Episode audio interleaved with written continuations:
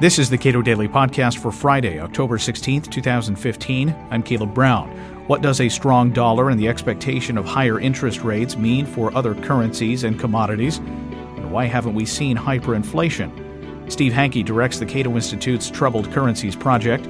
We discussed recent events in world currencies this week. Well, the first thing is that the dollar has gotten relatively strong uh, compared to the euro. The dollar euro exchange rate is the most important price in the world, and, and the dollar has strengthened. Uh, so that's that's one point. And when the dollar strengthens against the euro, since all commodities are priced and invoiced in dollars, commodity prices tend to be weak. Dollar strong, commodity prices weak. So, so that's that's one story. The the other story is that dollar strong, emerging market currencies weak. Some of them very very weak. There have been a huge depreciation in many emerging market currencies, and and that is really. Uh, been brought on by the fact that expectations are that the Federal Reserve, the European Central Bank, and and the, and the Bank of Japan, as well as the Bank of England, will, will ultimately be forced to increase interest rates. And, and when they increase interest rates, the so-called carry trade will be will unwind. It's it's unwinding now. The carry trade, explain yeah, that. Now the carry trade is, is is this when Lehman collapsed in, in the fall of 2008. The central banks in the United States and, and, and Europe and, and Japan already, already was there, uh, as well as the, the Bank of England, lowered their interest rates. And when they lowered their interest rates and they approached zero, something called the carry trade became fashionable, and that is you, you borrow money at almost zero interest in these countries that were quantitative easing, and, and you take the money and invest it in Turkey, Indonesia, China, and so forth that have higher nominal interest rates. That's the carry trade. So you're chasing yield. The central banks, in fact, in the big countries, incentivized people to uh, seek yield and, and, and take a lot of risk by doing. They, they encourage risk taking and, and the carry trade. So now what's happening, the carry trade is, is, re, is reversed itself. And, and actually, for the first time since 1998, capital flows have been coming out of the emerging market countries. And that's, that's the big story now. And that's why you have huge weakness in these currencies in, in these emerging market countries. Now, uh, you're talking about Latin American emerging markets. There are some countries like Ecuador that have uh, perhaps surprisingly performed fairly well.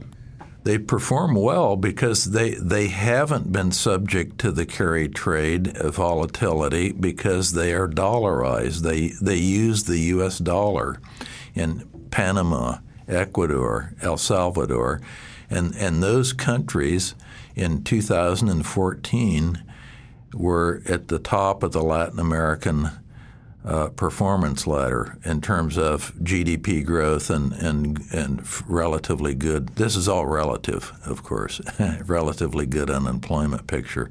And, and that's even in places like Ecuador where, where the fundamental economic policies have, have gone for years with the Correa administration in, in the wrong direction. I mean, the, the, the place is, is, goes more and more socialist, more and more interventionist all the time. But the, once you're dollarized, like Ecuador is, you, you have fiscal discipline. You can't go the fiscal authorities can't go to the central bank and say, "Hey, we have some wonderful bonds we're going to sell you.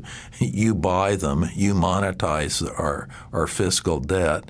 And you, you don't have that game, which they play in most emerging market countries. And that's despite policy uh, preferences in Ecuador and other countries that are not particularly productive. Not not particularly productive, but but but you have to be careful. Like in Ecuador, eighty five percent of the people actually back dollarization. If you look at opinion polls, so so what happens is that on the big picture, the dollar and dollarization are important because people know that it puts a straitjacket around the, a, a kind of irresponsible government. So, so the people actually prefer discipline and, and so forth the, the governments, of course, don't don't give them that on, on, on the on the micro policy part because they're putting in more red tape, more interventions, more restrictions all the time in Ecuador. Your expectations aside, if the U.S. and ECB do begin to try to contract their balance sheets, what what is the result? The expectations are set, but what is the result of that actual substantive policy action? Well, the, the, the, policy action, I, I, think we, we already have, have seen it uh, and, and had the, the, the big blowback for, from the expectations because expectations always lead action. And so people have expected that the Fed, for example, would increase its interest rates even by now. I mean, every, everyone thought by September they would start increasing interest rates. Well, they didn't.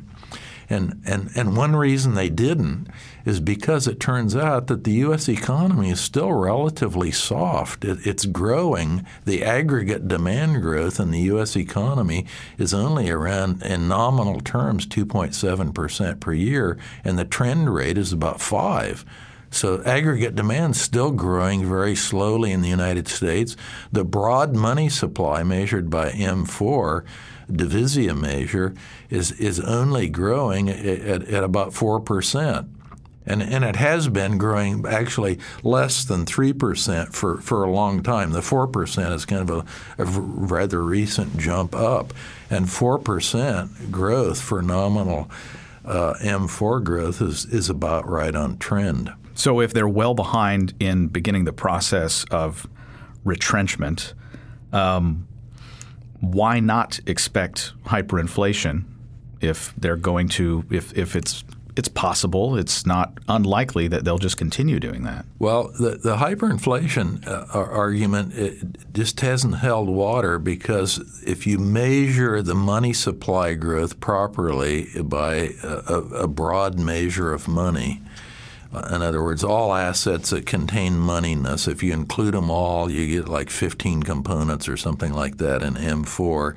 And, and that metric has been growing ever since Lehman collapsed at a very slow rate. And that's why you have a, a, an anemic growth rate in aggregate demand because as, as a monetarist, there, there is only one real reliable way to look at the determination of nominal GDP growth, and that is to look at the rate of growth in the money supply, broadly measured.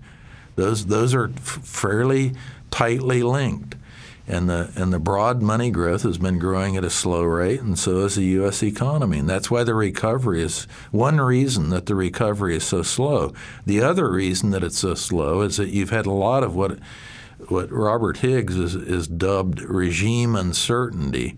And the regime uncertainty is that, the, the, no one exactly knows what the what the policy rules of the game will be and whether their property will be protected as a result of that going out in the future. So there's a lot of anxiousness and uncertainty about whether well what what's going to happen with this financial regulation, just this Dodd Frank regulation in the United States. And this is going on all, all over Europe, all, all over the world. You, you, you have this regime uncertainty.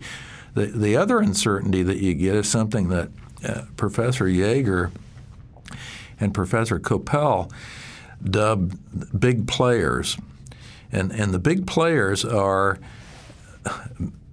big, number one, uh, central bank sovereign wealth funds, uh, friends of the state in, in China that, that prop up uh, uh the stock market and things like this.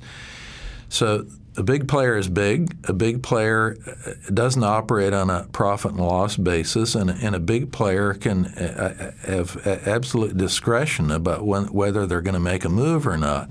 The big players are getting bigger and more active since Lehman went down. So this puts a lot more uncertainty and volatility into the market. So you've got you've got three things going on that have slowed growth. You've got broad money growing slowly. You've got regime uncertainty, and, and you've got many more big players in the situation. So it, it, it all is like a perfect storm for what we have, and that's in the United States a growth recession. We're growing, but we're growing at below the trend rate of growth. And, and it's all because of government meddling. Those three things that I gave you, they're all tangled up with, with more government intervention, more government meddling and and and that's the, the the picture as I see it.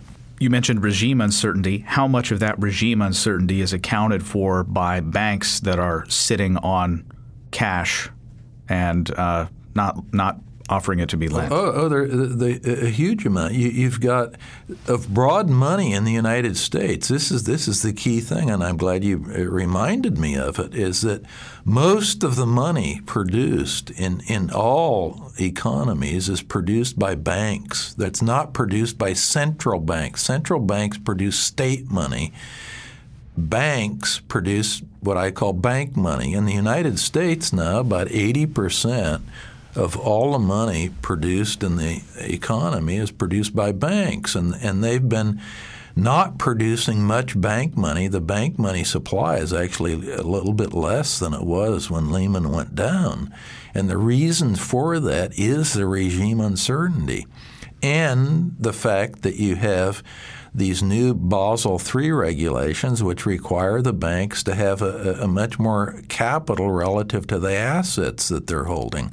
So it's all constraining the banks, and you, you get people like uh, in, in the debate last night, we, we had uh, Bernie Sanders talking about you know, you know the, the, the banks and the, the bad banks and, and, and this, that, and the other thing about banks and, and uh, cowboy capitalism and so forth. Well, the, the banks haven't really expanded their loan book or their risk assets, but uh, Sanders is right in the sense that the big banks have gotten bigger, but the loans they have outstanding haven't gotten bigger. And, and so how, how's that happen? They, they go into cash and they go into government bonds because those are considered riskless assets and they don't qualify for these Basel III regulations.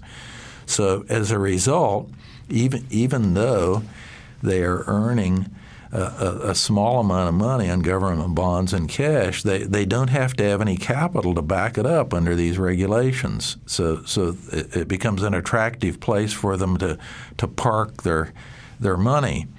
And if they have money in their risk assets, that's commercial loans and mortgages and things like that. Normally, what we think of as loans and what banks do, they they have to have capital set aside under Basel III to, to back those loans up, and and that and that's constraining them. And uh, when you talk about uh, the assets that they can hold at a discount, essentially, uh, we're talking about sovereign debt of countries that quite possibly are on the rocks themselves. Well, uh, yes, e- e- either either either on the rocks or, uh, shall we say, on, on on the edge of the cliff. those are those are all possibilities.